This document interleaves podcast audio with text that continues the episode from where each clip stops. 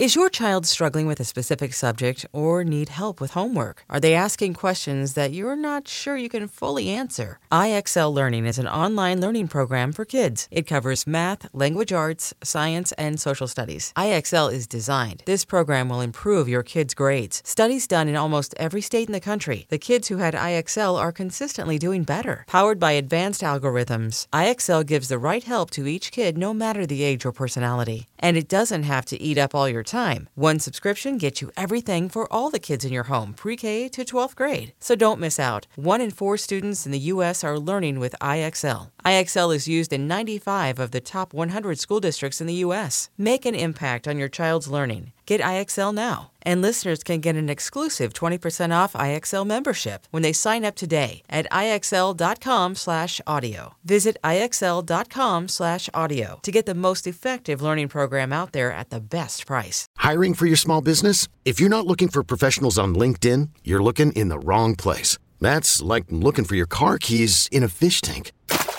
LinkedIn helps you hire professionals you can't find anywhere else, even those who aren't actively searching for a new job but might be open to the perfect role. In a given month, over 70% of LinkedIn users don't even visit other leading job sites. So start looking in the right place. With LinkedIn, you can hire professionals like a professional. Post your free job on linkedin.com slash recommend today.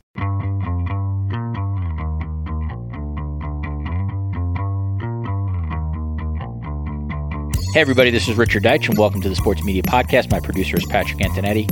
Two guests this week for a, uh, a great conversation on a lot of the media aspects about women's college basketball and the WNBA. Chantel Jennings is a national writer for The Athletic, covering women's college basketball and the WNBA. Sabreena Merchant is a national college basketball and WNBA writer for The Athletic. And we had a great conversation just on how they approach covering both the WNBA and women's college basketball on a national level as opposed to local, and how you sort of find stories and, and navigate that. We get pretty deep into the uh, two super teams that have formed the uh, Liberty and uh, the Vegas Aces. Um, you know, between these two teams, they have you know, 10 of the 30 best players in the league. Breanna Stewart, Courtney Vandersloot, Jonquel Jones, Sabrina Ionescu are on the Liberty. Obviously, A'ja Wilson, Candace Parker, Kelsey Plum, Chelsea Graham, Las Vegas. It's going to be an incredible dogfight between these two teams. And we get into whether it's good for the league, uh, is it good for uh, media entities? How do you go about approaching uh, covering these two teams this year, given all the interest? So I think you'll enjoy that. We also get into Brittney Griner and uh, covering Brittney Griner now, coming back, expected to play for Phoenix, and what's going to happen with her regarding media accessibility um, and how you just approach Brittney Griner. This is a very unprecedented and uncharted territory. Obviously, we've not had a um, an athlete uh, playing professional sports after being a hostage, and so um, incredibly unique. And then we get into some issues about uh, both the WNBA and women's college basketball as it relates to media, including what um, what would you do if you're like a Paige Bueckers, uh, where you're making a million bucks or whatever at UConn? Do you stick around and try to stay there as long as possible, or do you head to the to the WNBA? So I think you'll find it interesting. So Chantel Jennings and Sabreena Merchant, both of the Athletic, coming up on the Sports Media Podcast. All right, as I said at the top, I'm really pleased to be joined by two of my uh, colleagues at The Athletic. Chantel Jennings is a senior writer covering women's college basketball and the WNBA. But by the way, Chantel, I don't even know if that is your title. I'm just giving it to you because I think senior writer is a nice title here. Yep, just like that. It is? Okay, there we go. And Sabreena Merchant is, I would call you a senior writer as well, Sabreena, even if you're not, for uh, so if that's a promotion, congrats. Um, for yeah, for the uh, for the athletic, um, again covering um, covering women's basketball, focus on the WNBA. And I'm pleased to be joined by both my colleagues for this particular conversation because we are going to get into super teams and a lot of the exciting news that has happened in the WNBA in the last 10 days. And welcome, Chantel Jennings and Sabreena Merchant, to the Sports Media Podcast. Thanks. All right, all right. I'm gonna start with you, Chantel. Um, so you you both you and Sabreena are both in an interesting case in that you have to cover these sports nationally. It's sort of very obvious if you were like the University of Tennessee women's basketball writer, like what your topic would be or if you were UConn's writer, what your topic would be. Covering the sport nationally is a different challenge, kind of an amazing opportunity, but also challenging in terms of like, so what do you write about on a certain week or what do you focus on? So let me ask you broadly, like, how do you approach covering the WNBA or women's college basketball on a national basis as opposed to having more of a hyper focus on a singular program? Yeah, well, I think my answer now is much different than it was a year ago. Now that Sabreena and Ben Pickman are both here, we kind of have more bandwidth to cover more and do more. Um, whereas a year ago, it was myself and some freelancers and other folks at the company that wanted to write some stuff. So right now, I think it's really exciting how we're covering free agency specifically in college basketball. But you know, being able to delve into specific topics and have these conversations. Sabreena and I did a back and forth last week, um, which just physically wouldn't have been possible a year ago because I was only talking to myself about these things. Um, and that wouldn't, you know, maybe our readers would have worried if I did a back and forth with myself on the website. But being able to dive into these topics and have agreements and disagreements about what's going on, um, I think it adds uh, a lot of depth to our coverage at the Athletic. Yeah, I would have liked that Chantel. You do good Chantel, bad Chantel. Like you sort of or meta Chantel and you flip it that way.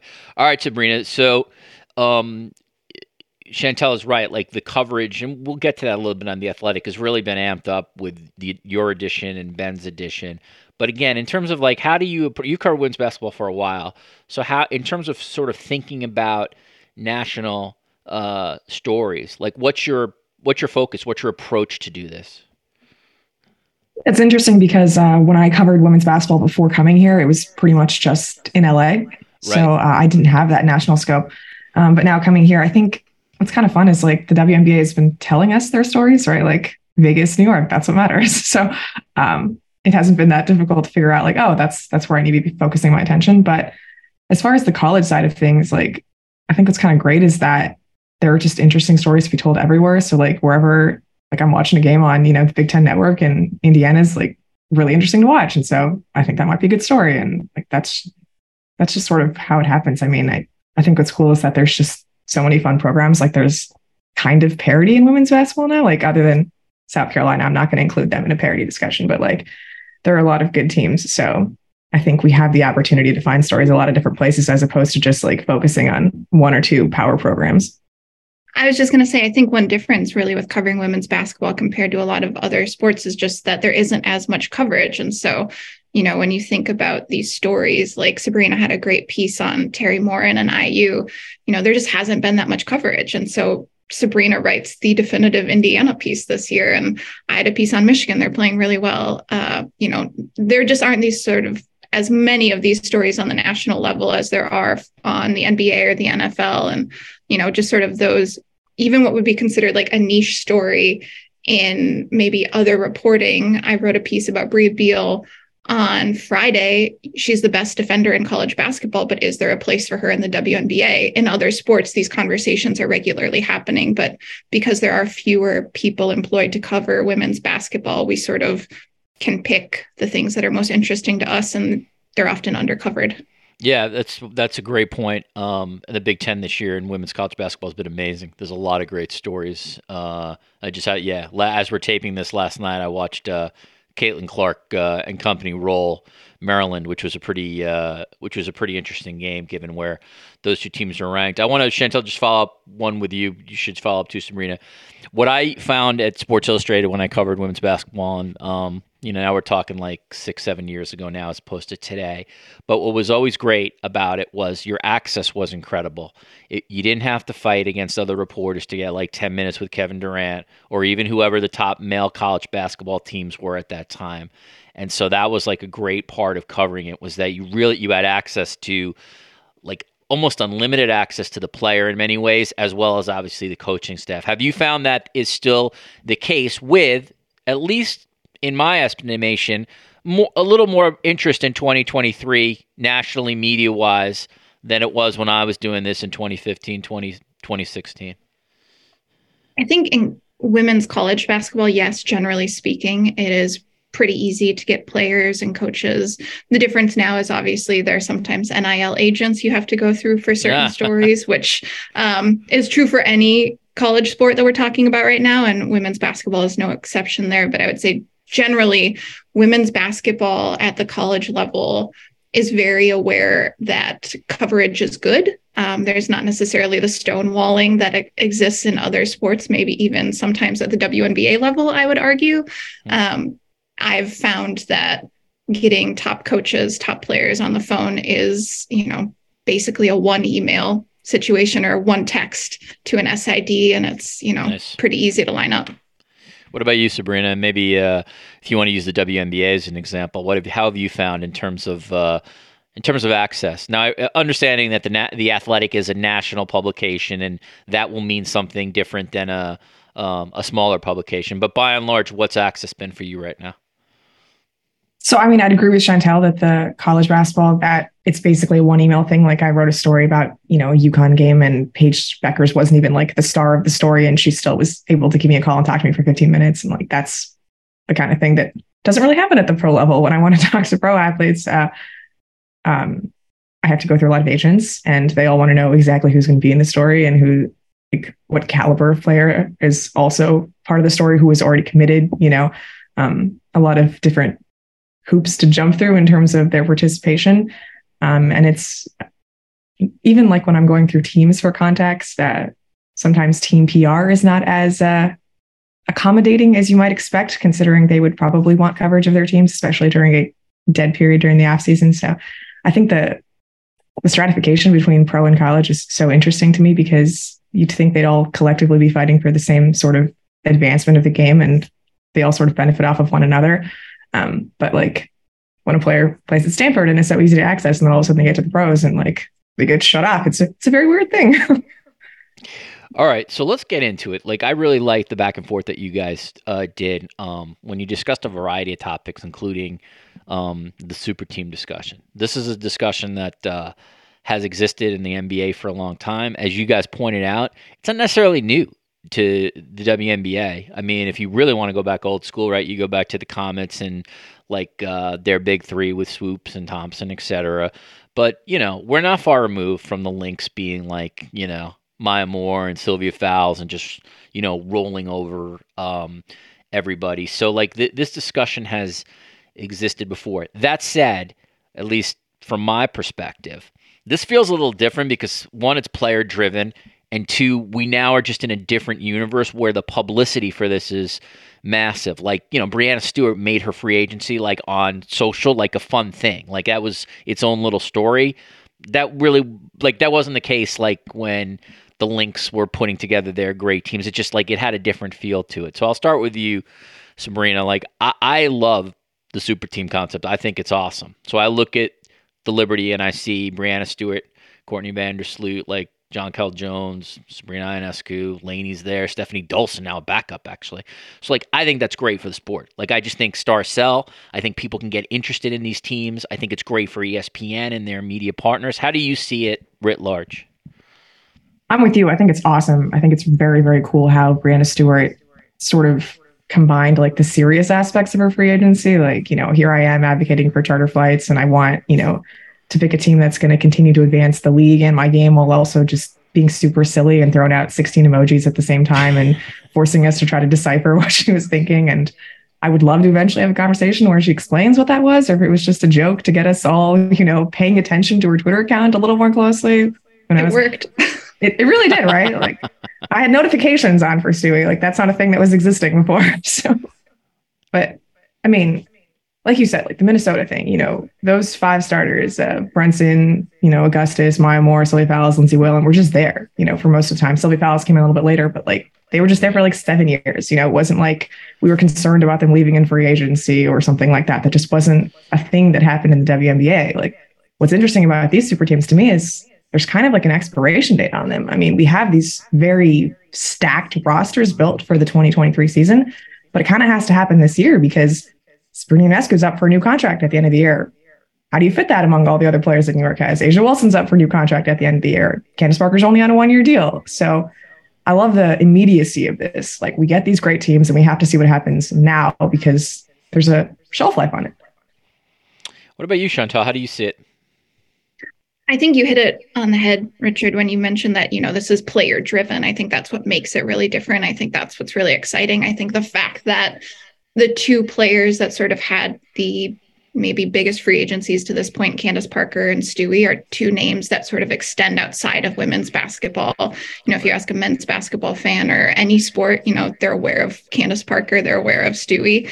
And so the fact that these two names and these two players sort of drove free agency is fascinating. I think when you delve deeper, the fact that, you know, it's based on them and what they want for their futures, what they want for their personal lives, um, what they want for the sport, you know, all of these different things that it's not just driven by, okay, I want to play with these people, which yes, it is. Candace wants to play with Chelsea. She wants to play with A'ja and Stewie wants to play with Courtney Vandersloot and Jonquel.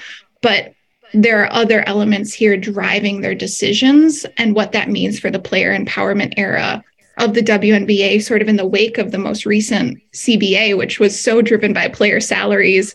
But now these two biggest stars, Stewie and Candace, are taking pay cuts to essentially prioritize themselves and the league in different ways. Um, I think it's going to be fascinating this season to cover these teams because there is so much to talk about off the court while also having these two teams drive the on the court discussion. That's a great point. I'm glad you brought that up. And just sort of for the audience's perspective, if they don't know, um, sort of the other super team, uh, Las Vegas Aces, A'ja Wilson, Candace Parker, Kelsey Plum, Chelsea Gray, Jackie Young. So again, the five that I named, you can make the argument five of the 25 best players in the league, or or however you want to um, analyze it. But obviously, Candace Parker is a future basketball Hall of Famer. A'ja Wilson's like a MVP candidate. Kelsey Plum is a you know all WNBA type. So we're talking like it, it is going to be a different year in having these two teams, which. Uh, you know the the 10 that i mentioned constitute probably 10 of the 30 best players in the league um, sabreena so this is what's really interesting to me, sort of in a media perspective, and this is something the Athletics going to have to figure out, and other places that cover the WNBA. Like there's going to be an insatiable in my opinion appetite and interest in these two teams. Like you have to like write about them you have to talk about them. That said it's still only two teams right? You have the rest of the league.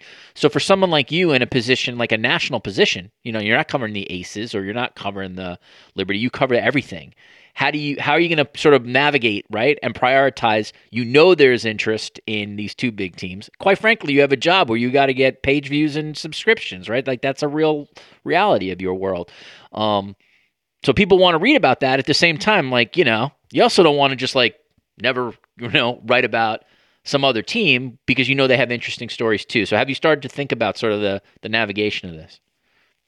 Well, I think what's lucky about a super team forming for the Liberty is that uh, it's not exactly a new practice to be covering a New York basketball team a little bit more than some other ones. right. so, you know, major media markets having good teams is uh, kind of solves some questions for you. But I mean, two super teams out of a league of 12, like the beauty is we can kind of focus heavily on those two while still having the bandwidth to think about the other teams because it's not, you know, a 30 team league where we're ignoring 28 teams. Um, there's still an opportunity for our increasing staff size to cover 10 teams, you know, that aren't those two super teams. Um, but so I guess I'm not terribly concerned about the uh, ignoring the stories that are existing around the league just because we have three of us and there are, you know, only 12 teams that we have to focus on. It's more of a manageable like ratio than I think could have existed in another sport.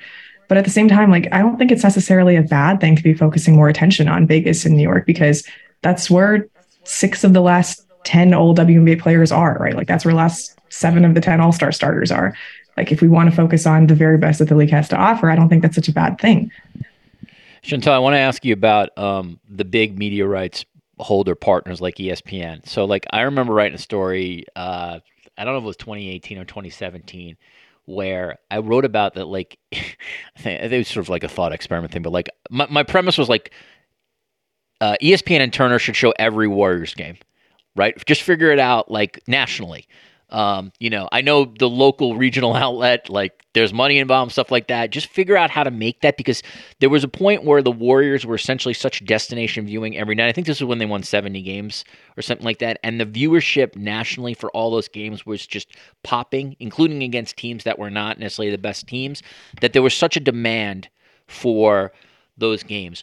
obviously ESPN, et cetera, they're not going to do this. But if you were programming, or if I was programming, I would really try to overweight as much as I could with the Liberty and Aces this year, even including like if I had to flex schedule them later in the season, because I just think there's going to be such interest in these teams. And it's a way, in my opinion, to get casual sports fans who might not see the WNBA all the time interested in the WNBA because they have heard of these players and the quality of play for these teams is so high. How do you see it? Because I also know the counter argument from, you know, people who live in like you know, who are like Mystics fans or something like that, or Storm fans, and they're like, hey, you know, we want to be on national TV too. So I, I get I get both sides of it. Yeah, I think you you make sure that the Aces Liberty matchups are driven or are conversation driven for like a week or two or longer leading up to those games and that those are ABC games and that there is the whole shebang around it. Um, that you're constantly talking about these two teams and the players to drive that conversation. Where I think it'll get interesting in terms of specifically TV viewership, and we can talk about charter flights as well. But because the WNBA season is so compressed and there are sometimes back to backs, like the Aces Liberty is going to be necessary viewing the Aces Fever, maybe not so much. Um, I don't know how much, sorry, uh, Fever fans, but I don't know how much you really want to throw that game on ABC or ESPN necessarily because one of the you know issues which maybe becky hammon would argue with me wasn't an issue was depth last year for the aces. They really ran their starting five pretty hard and after that there wasn't a whole lot. Um, but this year, because there is such a concentration of talent, I think we might see those six, seven, eight, nine, ten players playing more, um, especially on maybe back to backs. If it is a fever game, if it's you know short travel day, short turnaround, um, West Coast to East Coast type of a thing, you know those games might not be as exciting, and we might not see as much Candace Parker, A'ja Wilson in those games. So you sort of start uh, leveraging, you know, which games do you actually want to make sure are the marquee matchups. And the nice thing, I guess, at this point, and you know, there are still decisions in free agency that need to be made. There are still trades that could happen. So by the time this comes out, you know, some of this could be outdated because we don't know if some trades are going to happen. But we know the teams that are going to be most competitive at the top of the league, and we know the teams that are rebuilding the most and have the most young talent. And so hopefully the people who are making those decisions about what games are on TV are also consulting the people that cover the sport um, and also consulting the rosters so that they know which games should be built up the most. Yeah, I was just checking this out here. Actually, more games ever. I think uh, we're looking at uh, 40. Am I right about this? Does that sound right? 40 games per team this year. So I think things changed, right? So you have actually more inventory now to play with for the television partners, which is really good. Sabreena, one of the things that um, you know is talked about a lot in my world is um, NHL fans like used to sort of uh, lament that it, you know if you weren't on ESPN or if, if ESPN was not your partner, like you sort of got buried among the ESPN universe, and particularly buried when it came to like any discussion on shoulder programming shows, you know, all the morning talk shows and radio and stuff like that. Um, I, by the way, I'm not even sure now that hockey's back with ESPN how much they talk about that as well. I, I'm always trying to figure out like like is there value for the WNBA and women's college basketball to be talked about on the get ups or the around the horns or the first takes? Um, and I would say like in an in an in an abstract world, of course, but and here's my butt coming up they're only generally discussed when it's like a controversial topic or like Griner coming back. It's it, those discussions are never like, wow, like uh, you know, the Fever just made this really interesting trade, and now they're, you know what I'm saying? It's like it never really gets to the point of like where it's discussed on the Cowboys or anything else. So while I understand like that idea because it probably would make it brings the sport to more people, like it doesn't really work for me unless it's like a real discussion about the sport. But that's just my perspective. I'm very jaded and cynical, having covered television for a long time. How do you um how do you see it? Like, how do you like do, as someone who covers the league, as someone obviously is invested in it and a fan? Women's ba- women, you could use co- women's college basketball too. Like, is is that do you see that as an important thing? Um, because I can tell you, having talked to the people who run women's college basketball in the WNBA at ESPN, like they advocate for it. They do want it. So for them, it's important but you sort of see where I'm coming from on this. I'm curious. I'll be curious for you how you and Chantel see that. I would agree with you that from a national perspective, when the WNBA gets picked up on these like you know get up around the horn type shows, like it definitely is very issue driven. It's oh you know WNBA players had to postpone a game because the team didn't arrive in time, or like you mentioned, Brittney Griner, or advocating for better travel, or such and such or such and such. And there's so much more conversation about the off the court things surrounding the league than there is actually about the basketball. When I think it would do such a service to sports fans if they just heard like, oh hey, you know, A'ja Wilson and Candace Parker are going to be teammates. Those are names you know. This might be a team you might want to actually pay attention to during the regular season. And I don't think the solution is just stop talking about all of the issues because I I think it's relevant, you know, to the, the league itself because it is younger than a lot of male sports leagues and it does have these things that it needs to work through. But, you know, just complementing that with like, hey, like, isn't it kind of fun to see Breanna Stewart and Courtney Vandersloot like run pick and rolls with each other? Like we talk about college basketball that way. I mean, Caitlin Clark yeah. has always mentioned like, hey, she's putting up stats that rival like, oh, you know, a, a Dwyane Wade triple double against University of Kentucky or like things like that. Um, the, the context of college basketball always seems like, oh, these are athletes. We're talking about them as if they're athletes. And yet when we get to the professional level, it's always, oh, the WNBA is like the separate entity that needs to be discussed as like a, a special thing that's not quite basketball, but also all of these social and political constructs thrown into it. Um, I don't think that necessarily needs to be taken away. It just needs to be augmented with the basketball side of things because I do think that's how you get fans, right? Like they're watching a show, they're talking about LeBron and Steph and Giannis and all of these things, and then you just sprinkle in a mention of A'ja Wilson and Stewie, and it just gets in people's heads, right? Yeah, you. That's she. Uh, Sabreena just made really a point far more elegantly than than I did in my question. Like that would be that would be the the to me like you the you've arrived point. Like I have I absolutely agree that like you should discuss. I mean, we, we had an American citizen, a very prominent, famous basketball player being held un, uh, unjustly in a foreign country. Like that is a topic that should absolutely be discussed, and I get that, and like, and I'm glad they're discussing it. But I'm with Sabreena in the fact that like, I think you can discuss like, you know, uh, May May 25th on like Get Up, like all right, so you have maybe it's a little early, like June 25th, like so you have the you have you have these two super teams, like how are they gelling? like as a team? Like, is it working? Show highlights and like discuss it. That would be interesting to me. And I think still interesting to an audience in the same way, like, you know, if you're discussing like, oh, how's Giannis doing? Like without uh, Khris Middleton or something like that. Like it's the same discussion to me. So how do you see it? Yeah, I think it's my experience with covering women's sports and following women's sports is you know the old adage if you put it on tv people will watch. Um, i think a lot of times there's this you know i hear it constantly. I'm sure sabreena hears it constantly you know no one cares. And it's like well actually hundreds of thousands of people care if you actually put it somewhere where they can easily access this uh, content. Um, and so i think that's a good argument for making sure it's on the main espn channels or on the main abc channel um, because if you put it there, if you talk about it, people will watch. And if you put it on TV and people see these players, they will also talk about those players and they will hear about those players and it drives the conversation and everything feeds the next thing right and so I agree with Sabreena. You augment it with the off the court stuff, but you also have to talk about the on the court stuff. I think we should talk about Brittney Griner, but I also think we should talk about her return to the sport. We should talk about what this looks like from a physical standpoint. How is she training? How is she working out? How is the Mercury coming together? How are decisions being made? Um, I think we should talk about roster compositions in that way and, and trades. And I think, you know, the WNBA with its CBA, with its most recent CBA, in terms of the off-season coverage being more exciting with these player-driven movements. You know, the WNBA season is really short. It is, you know, a few months. And so part of the issue has been that there just isn't as much off-season coverage. You don't hear these names. We hear about A'ja Wilson. Um, you know, and I guess Candace Parker more, more so because of her work with TNT. So we hear her more, but we don't hear about Elena Delle Donne when it's not the WNBA season as much. We don't hear about Stewie as much because they're playing in Turkey and Russia. But I think now with the way that the conversation flows more throughout the year because of free agency, because of how players are recruiting one another to different teams.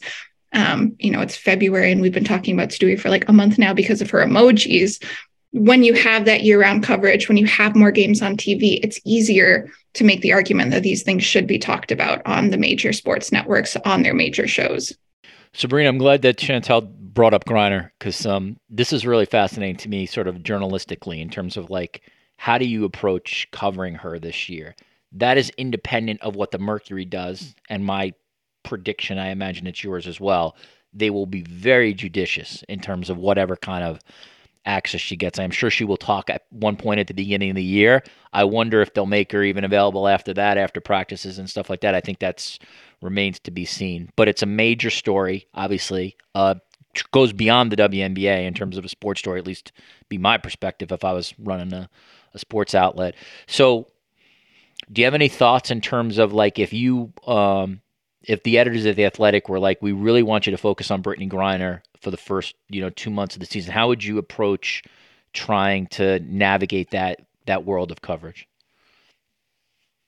Yeah, that's a toughie just because it's an entirely unprecedented situation, right? We've never seen a recent hostage step back into the world of professional sports and have to deal with all of the celebrity and media and like pressure that comes with being a professional athlete associated with all of it. I mean, it seems like Brittney's doing all right right now. Like all of the reports out of her camp have been that she's, you know, training and enjoying life and she helped out at an MLK event in Phoenix. Uh, but just internally it, it's impossible to know like what she's going through and how that's going to manifest itself like when she shows up in front of a crowd of people that like may not be entirely happy to see her you know like that's a very legitimate possibility um i mean setting aside what phoenix wants to do i, I just don't know how you push someone in a situation like that right like it's so delicate you obviously don't want to disturb anyone's mental situation by bringing up things that happened a year ago but um, yeah, I, I, I mean, I've given it thought. It's just, it's such a,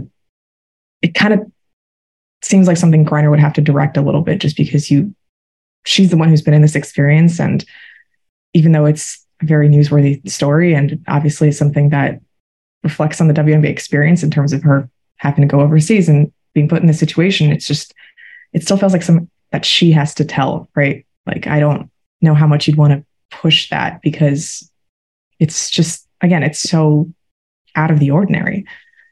Yeah, Chantel, I want to get your take on this too. You know, in sort of thinking about this, you know, she's she has a big agency behind her, Wasserman, and so, you know, I imagine there's they're probably thinking about what they want to do, and do they want to do like a big interview where she sits down with her wife and like you know talks to I, I, what you know name brand journalist X, and so um and then talks to the WNBA press. I don't know what they're going to do, but like like Sabreena said, um, this is unprecedented. This is not a gender unprecedented. This is like a American unprecedented. Like I, there's no equivalent in sports that you can, I think, um, compare her coming back here and just answering questions from a media corps. Uh, and as Sabreena said too, like there's going to be a factor that like there are, uh, you know, there's going to be people who don't want her back. There are going to be people who don't want to hear from her. So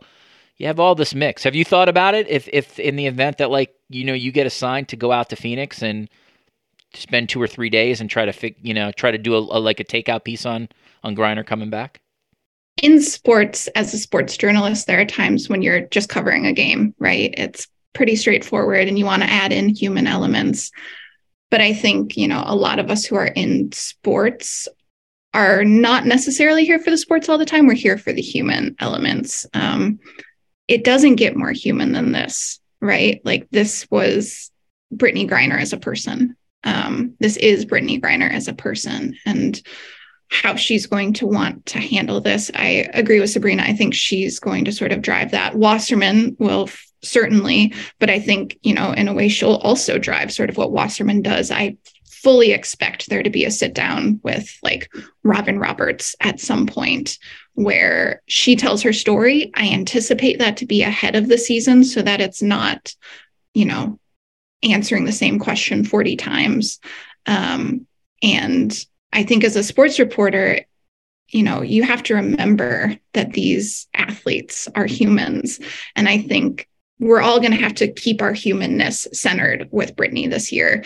Um, that doesn't mean that if she like has a bad game. She goes like, oh, of 14 from the floor within two feet of the basket that we don't talk about it.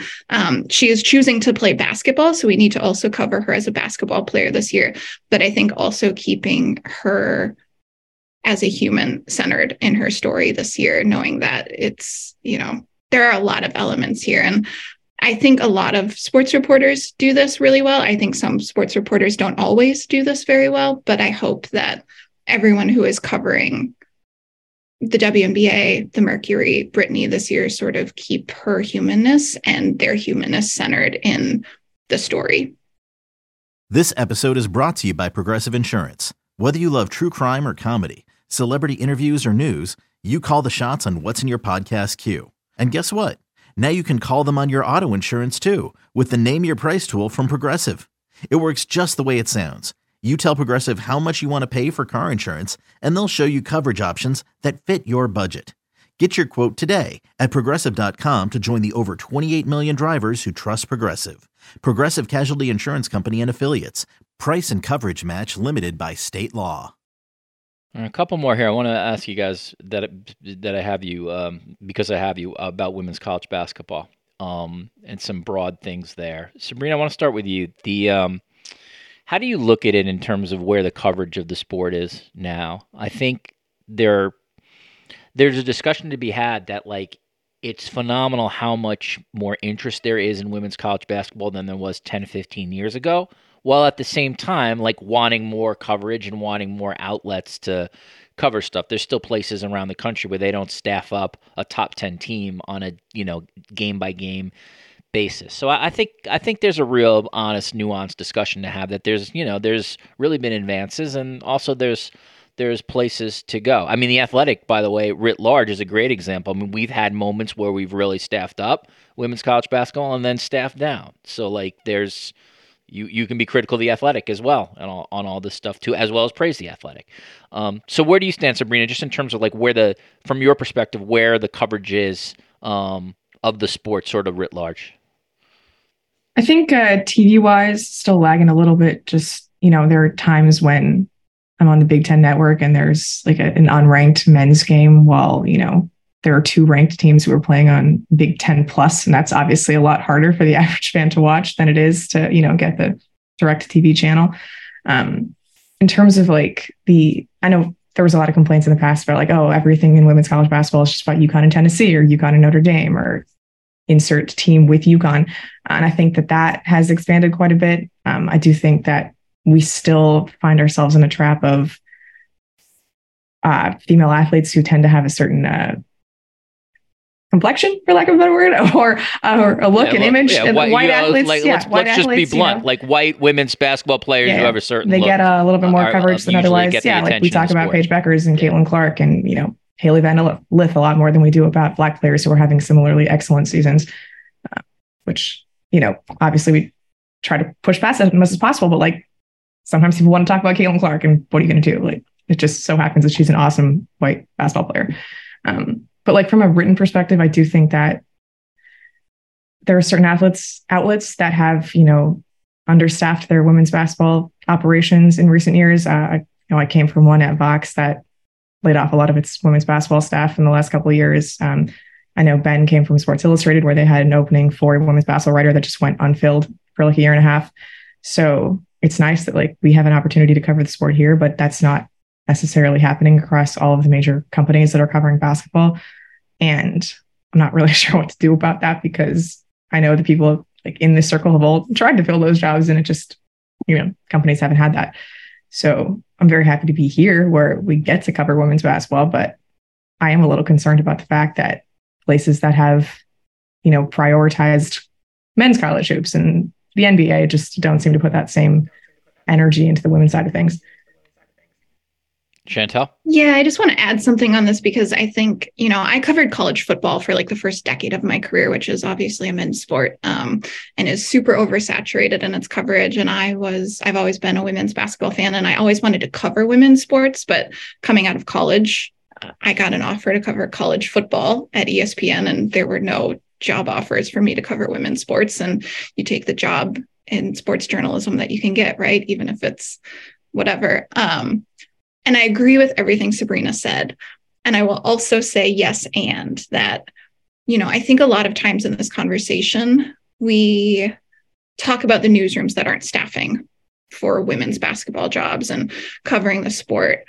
And as someone that was on the outside for a really long time, I was always like, yeah, it's the newsroom's fault. It's journalism's fault. It's all of these hedge fund CEOs that just aren't putting money into their newsroom so that we can cover women's basketball and women's sports and, you know, the patriarchy, all of that. Right. And yes, and there is also a lot of work on the internal side. Um, there is a lot of pushback sometimes on stories that people want to cover from you know, people within the sport, like we talked earlier, team PR on the WNBA side, league PR agents, um, players themselves sometimes don't even want to, you know, they'll sort of go, you know, why aren't we covered? And then you try to get a sit down with them and they're like, wait, why do you want to sit down in a coffee shop with me and talk to me? Why can't we just talk after practice, sort of a thing? And so I think that when we have this conversation about why it's not covered as much the easy answer and and part of the problem is obviously newsrooms and journalism but i also think part of the problem is that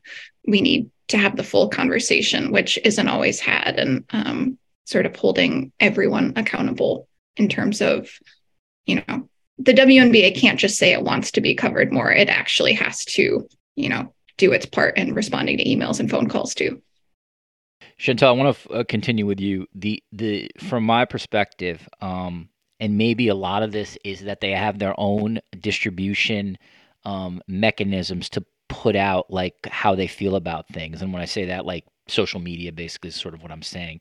But like the the the awareness of like caitlin clark paige Bueckers, maybe not angel reese as much uh, although that's sort of coming.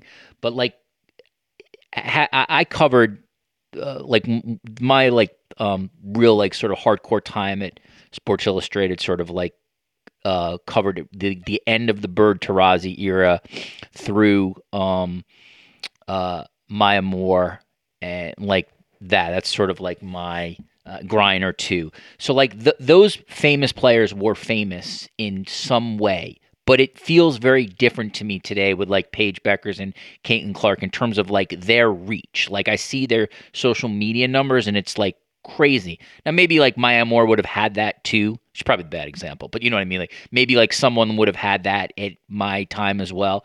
So it feels different and it it feels like the um the interest level in women's college basketball like has significantly grown and i can point to like the final four numbers that ESPN has had and like literally prove to you that it's grown. This is why when anybody on Twitter just says like no one cares, it's actually fun to just be like, well, other than the 4.3 million people who watched like the championship game, you're correct.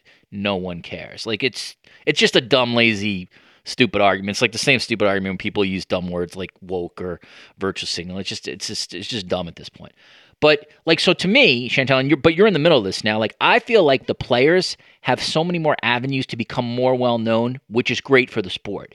Like from this NIL stuff and everything like that. Have you on the ground, are you seeing this? Because it feels like to me that you could become so much more of a known entity in America as a 20 year old basketball player, women's basketball today, player today, than you could have 10, 15, maybe even five years ago. Oh, 100%. Like, you know, if you're a musician and you want your song to go top 10, like get a TikTok viral dance, right? That's sort of like the fastest path to getting on the charts.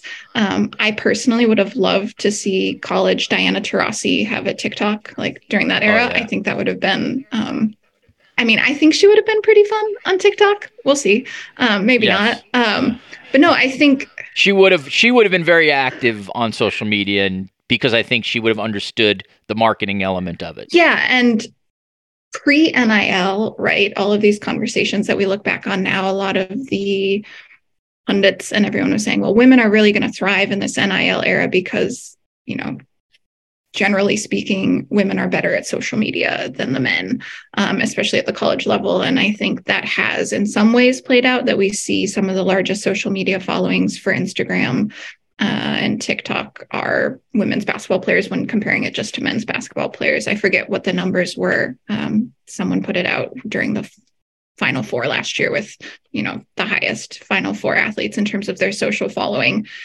i think women are leveraging that and they are using that and i also think that companies are investing and they're seeing the potential growth in women's sports right like the men's college basketball market is pretty saturated you're not going to convert millions tens of millions of new fans in men's basketball over the next decade there is a ton of fertile ground here for women's basketball. There is a lot more to gain here. And I think companies, you know, set aside any sort of quality or equity conversation, right? Like if you're a business person and you want to make money, you can make more money or you can look at where you can make the largest jump in making money, right? And I think a lot of companies are realizing that, especially with how women are driving the conversation, with how women's basketball players are getting more and more popular, that women's basketball is maybe the better long-term investment just in terms of the growth that money will make. I think the interesting thing here is sort of how we have these college basketball players who are arguably more well known than some WNBA players. I would bet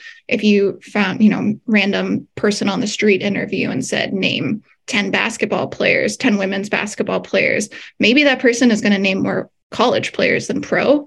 Um, and that might hold true over the last 10, 15 years potentially. So, how does Caitlin Clark, Paige Becker, Aliyah Boston, you know, Haley Jones, how does their current setup with their NIL deal, with their Nike partnerships or Gatorade or Bose headphones, how does that translate to the WNBA? Because we're at a really interesting time right now where you know, Aliyah Boston is making more money in college with her NIL partnerships than she will as a WNBA player. But how does that sort of marketability, her footprint outside of basketball change? And what does that do for the NBA? I think we're in a fascinating time for the sport. And I know I'm kind of rambling here and going away from your question, but I think no, that's a, you just I just I, that's a column I would read. That was a really good ramble, by the way. That's all of this is sort of watching how the sport is going to grow. And I think to bring it back to the original point, as people consider where to invest, you know, I'm not a business person, but I have my opinions. So,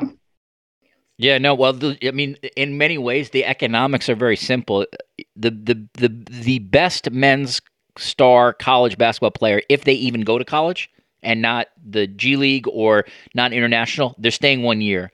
That's the economics, single year. Caitlin Clark may be at her place for four, and if something happens, maybe five. If it's like a redshirt year, or you know, in Paige's case, obviously gets hurt. So the economics are such if you're going to invest, that's a five year investment as a business, as opposed to a seven month investment. So it's just math. Even though, yes, the the men's game is bigger, more prominent, more exposure, but I think you, uh, to me, you got a really interesting story, uh, Chantel. If you ever, or a column at least, if sort of you ever wanted to do it, you know, find some wonky economics person, they probably can make the case uh, for you.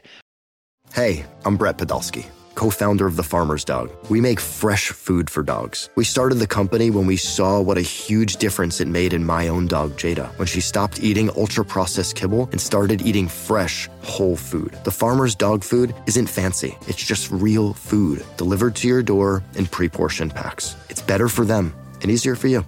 Get 50% off your first box at thefarmersdog.com slash podcast. That's thefarmersdog.com slash podcast.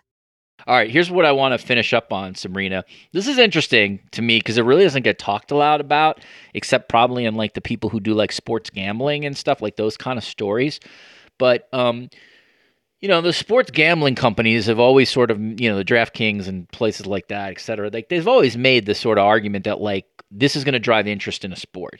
Uh, let's be honest, they're, they're trying to make money. Like that's what their goal is. But you know, maybe there's truth to that. Like I can sort of buy the fact that like if you have uh, an investment on a game, whatever the game is, like you're more into it. And I certainly know a lot of dudes who are like care far more about the result, the the margin of victory than they do about who's winning or playing, right? That's just that's what gambling is about. What I've never really been able to figure out with women's college basketball, the WNBA, is like is there like a growth area here when it comes to sports gambling? Like, can you get people interested in these two entities through like gambling or fantasy or whatever that is? And I, I tried to write that story once and I failed miserably. Just like it wasn't a, I didn't get it. It's just to be very honest.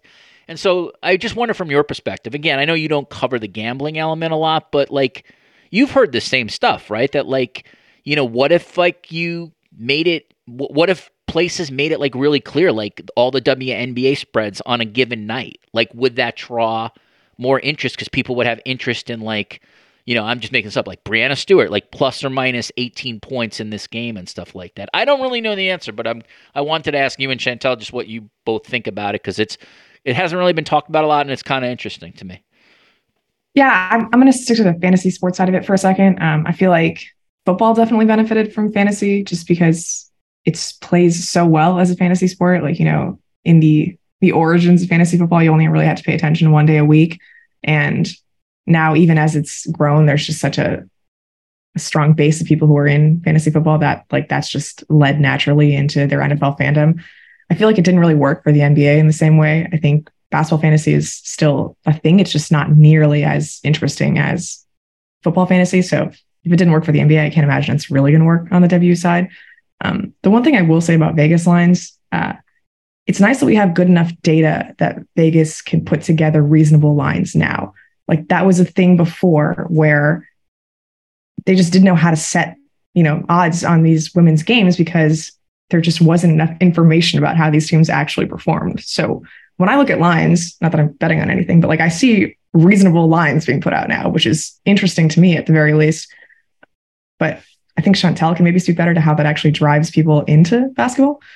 I was going to say, I haven't always been like, I think of the 2021 All Star game, which for anyone who was paying attention to the WNBA, you knew that this was going to be a good game because it was the Olympic team versus the All Stars. And on the non Olympic team, you had some people who had been snubbed in the past and currently from the Olympic roster, and some people who wanted to make some statements. And the line for the point total opened up at like 251 and it was like it, does anyone in vegas pay attention like has and it's not like there's actually going to be defense in this game. There's no way it's going to get there. And within the course of like three hours it dropped to 216 the final point total was 178 like this was one of those things where it was like vegas like if you're going to make lines. And so i agree. I think the lines have gotten better but there are also some times where you look at it and you're like do they even like just put forth like five minutes of research um, and maybe try to do this. But in terms of you know driving interest do i think that a you know looking at the odds of like the the fever we've talked about them three times now which is officially the most that anyone has ever talked about the fever in the last several years um big indiana coverage here but you know, is there going to be a ton of action on a Fever Lynx line? Probably not. Um, you know, or a Dallas Atlanta line? Probably not. I think you have to be smart about when you're offering these lines and what these lines are. I think player props would do really well, thinking specifically at the college level. You know, let's use Caitlin Clark again. You know, over under 6.53s or something over under you know whatever attempts or makes or whatever it might be right i think something like that would drive a lot of interest and you're sitting there wondering how many threes is caitlin clark going to make um, i think that does drive interest fanduel last year took bets on the women's tournament. Um, they offered lines. I don't, I'm not a big betting person. I don't bet as a reporter, but so anyone who's listening is like, oh, you're using the wrong jargon. Sorry, but you know what I'm talking about. But they took more than a million bets last year on the women's tournament in the first year that those lines were offered. And so I think there is an interest here.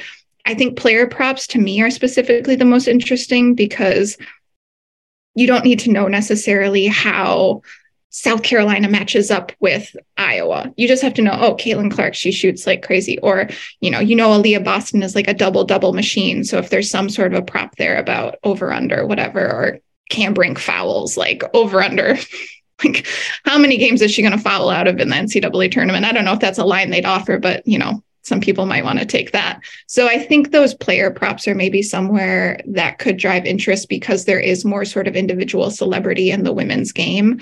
Um, and that brings people into it, whether or not, you know, I don't think this should be like the number one way that the sport is trying to grow. But I think like everything, it's a, you know, you to quote John Beilein, you eat an elephant one bite at a time. Um, and I think this is sort of one bite. He always had these weird sayings. He was the first college basketball coach I really covered. Um, and these have always stuck with me, but that was one he'd always say. Right. That's the that's Michigan John Beilein as opposed to Canisius John Beilein. I grew up in Buffalo, so I'm well aware of him. Uh, yeah, and you, you just sent me down a like a internet hole on the Fever roster. Kelsey Mitchell, Destanni Henderson. It, no offense to the Fever, it's gonna might be a long year for. The it's been a long. We've said that for a few years. I mean, ESPN has to put Aliyah Boston yeah. on national TV once, right? Like she can't be on national yeah. TV less as That's a pro. True. Yeah, they will. that yeah that I mean it does. The one thing about the. Uh, you know, the one thing about the league is it can change quick, and Aliyah Boston should get she should really do well there because um, offensively they could use her. I will say though, you guys, I think you both have wrote written about this, or you, you will not, but like that 2024 WNBA draft, like potentially it can be like game changing just in terms of interest for the league. Um, you know, like that's. I don't want. I don't always like to make the male equivalent, but you know what? What the I think it was like LeBron, Carmel, you know, whatever that that there was a one draft in WNBA where like five like transcendent kind of young players all entered at the same time, and that's what the 2024 WNBA draft has the feel of this, at least in terms of marketability. And I think um, you both have brought this up. Like I think Chantel said it. Like if you asked like a like a a decent sports fan, someone who's watched women's basketball, not maybe a diehard, but like at least has watched the sport, like name name ten players in the sport I, I guarantee Paige Bueckers would be one of those 10 in whatever other pros you mentioned. And maybe now at this point, given all the ESPN highlights, it's possible Caitlin Clark would be also on that too. So that draft uh, um, really has a chance. Well, and Richard, be, uh, one super interesting point that we should hit on that I think um, is interesting in women's basketball and different from men's basketball and college football is that, you know, we still have this COVID year that athletes can use, whether they want to or not. Aliyah Boston has another year if she wants it. Um, that is that is dangling oh, wow, out there for her. She doesn't have to leave. What would you do if well, you were her though? You're guaranteed you're guaranteed number one in the 2023 NBA in the WNBA draft, right? But you're also maybe going to a team you but might then we factor to. in the NIL money versus your rookie contract, which is less oh, yeah. than eighty thousand dollars. And so right. again, this is sort of factoring in all these different points of um, pay equity and all of that. But players can make more money at the college level than the pro level currently, um, at least in terms of guaranteed money. I love that. Um, and you know, obviously those contracts. What would you do if you were? What would you? What would you advise her if you were her uh, What would you tell her? I think she has to. The thing is, I think a lot of players at the college level, you know, it's also about competition. Aliyah Boston, as Dawn Staley pointed out, yeah. is getting a bunch of junk defenses this year. She might not want to keep playing right. against four defenders and just go to the pro level and play. And I do think her um, partnerships are going to carry over really well. But you look at someone like Paige Bueckers, who's making more than a million a year currently with all her deals and she's not even healthy um, you know how does that translate when she gets into the pros exactly and you know do you do you use these covid bonus years? Do you not? I if i were sabreena you want to weigh in this? If i were paige bueckers and i know this is hard to because you want because obviously she's an amazing athlete and wants to play against the best you are a cult hero in that part of the world. There is money to be made. You have to given your um, opportunity now. Like you know i'm saying like you're only to be 23 22 once. Like I, if i were her agent i would advise her to take the covid year and stay in UConn understanding that you want to test yourself. Um, to me there's too much money. Leah boston's a little bit different like you just said chantel and that like at a certain point do you like you want 15 people draping over you every game? Like at a certain point like i'd rather do that in the pros but you know, it's also she's making a ton of money. They are that's a Final Four team every year as long as she's there, and that's fun. As opposed to you know you go to the Fever and you're losing a lot of games. What how do you see? What would you do, Sabreena, for these guys? Well, I think the whole thing about the rookie contract being less than NIL is a little short sighted because you do jumpstart your next contract the earlier you that's get into true. the league. Yeah, that's, that's true. That's, that's part true. of it. Um, but I mean, if, if I were Leah Boston, I think I would go pro just because again like i think she's proven everything she needs to at south carolina and the longer you stay the more time there is for people to just pick nits at you. Whereas with paige she hasn't won at UConn yet. So if it takes until a fifth year you i think you kind of want to stay Azzi Fudd's still going to be there. She's your best friend. Like that's the kind of situation where i could see her staying out of next year, especially because she had this red shirt, right? Like she, I mean, th- theoretically, she could say six years, which I don't think that's going to happen. But as long as they still haven't, you know, gotten that first post Stewie title, that's more incentive for people to want to stay at UConn, in my opinion. Yeah, and I yeah. think it means. I think I'm not saying it doesn't mean something to the male players who play where they do, but like you're if you win a women's college basketball championship, particularly if you do it like a place like UConn or Stanford or what you like that, you get you're that, that you're that for life. Mm-hmm. Like you come back 25 years later, you were part of that championship team. Like that means something. Um, and I would just, as a fan of her game, I would like to see her play for a full year healthy. Like I just would like to see that in the college game. Well, and Aliyah's gonna Aliyah's gonna graduate with potentially two national titles. Um, yep. Under her belt, and you know, walk off into the sunset. Be that Absolutely. she's going to get a statue right next to A'ja Wilson's, probably. You know, down in South Carolina. Paige is so competitive and she has that drive in her. I don't know if she can leave UConn without winning a national title like that it's sort of the competition that will drive Aliyah to want to play against better competition and stop getting all these junk defenses versus the competition that will sort of drive Paige to stay in college. You know, to- totally separate from a money decision. I think it would be really hard for her to imagine leaving UConn without holding that trophy. Yeah, because Paige is competing against like Diana and you know other UConn greats. That's that's the competition in her sightline. By the way, not for nothing, I feel like I just gave you to another one of these back and forths. You could literally just do it on this topic. you you literally just wrote the column if I would tape it and send you the audio. So you could do it on what Paige Bueckers should do or what Aliyah Boston should do. I like that. All right. Well, listen, this has been awesome. I, I, I never get to talk about this anymore, so it's uh, it's very cool for me. I will just say, Chantel, because you're on uh, uh, the podcast here, your um, Tara VanDerveer profile is one of the best things the Athletic published uh, last year. It's a phenomenal piece of uh, reporting and writing. You should be really, really proud of that. It's a great, great piece. And uh, I know at least it got pushed by The Athletic, which was at the end of the year, which was pretty cool. But uh, since I haven't talked to you, I just wanted to um, tell you that. And Sabreena, uh, you know, welcome. Like uh, as someone who likes the sport and wrote written about the sport, the more people who work on the staff, like I'm psyched.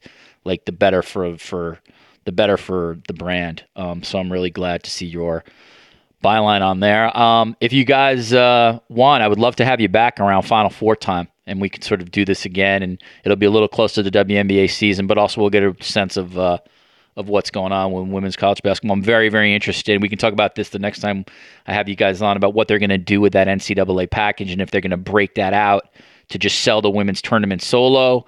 Or if they're going to keep it and roll it up as they've done in the past, because they need the women's tournament as incentive, obviously, to um, to sell the other sports. But that's a really interesting issue when it comes to uh, to women's basketball because that um, that tournament, as both of you know, like can make could really go for a lot of money now, just given the viewership numbers. Like the viewership numbers, you know, four million. You can you, you're talking tens and tens of millions basically to sell those rights now, just given those numbers. So it's pretty interesting to me.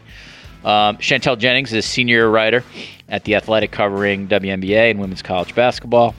Um, she, uh, you can follow her obviously on uh, Twitter and on the various platforms. Sabreena Merchant is, uh, I think you are technically, I think I looked it up now, staff writer Sabreena. So That's congrats correct. on the promotion. You're, for this podcast, you will only be a senior writer forever as you as you come on. Sabreena Merchant uh, works for the Athletic. You can follow her work as well on there and uh, check her out too on her uh, social media platforms. Sabreena and Chantel, thanks so much. I really really enjoyed this and. and I'll definitely have you back in a couple months when we get close to the women's Final Four. Thanks, Richard. Thanks. All right, back in the studio. My thanks to Sabreena and Chantel for uh, the, for giving me a lot of time, and uh, it was fun for me to do that. I haven't talked uh, women's basketball for an hour in such a long time, so that was, that was pretty awesome to, uh, to be able to do that with two of the best who are coming it right now. If you head to the archives, there should be some things that you'll find interested or interesting. I hope, at least. Uh, Kevin Burkhardt and Greg Olsen were on this podcast a week ago discussing um, their year together. They were of course, call the Super Bowl. Chad Finn and Austin Karp on Tom Brady's retirement, what it means for Fox Sports and Greg Olsen, Katie Strang, my colleague at The Athletic, on her reporting of a doctor facing 27 counts of criminal sexual assault, many involving male hockey players. Had Lindsay Jones and Nicki Jhabvala not too long ago. Lindsay of the Ringer, Nicki of the Washington Post on how to cover the biggest uh, NFL games. I certainly highly recommend uh, the Apple TV documentary, The Super League, The War for Football. We had Jeff Zimbalist, the filmmaker of that on, and then Al Michaels on January 11th. There should be some stuff in this archives I hope that you like. Please uh, leave us a five star review and a nice note. If you appreciate this kind of content, that's how things continue. Want to thank Patrick Antonetti for all his hard work. Thank you to everybody who came to 13. And, uh, thank you for listening. We'll see you soon at the Sports Media Podcast.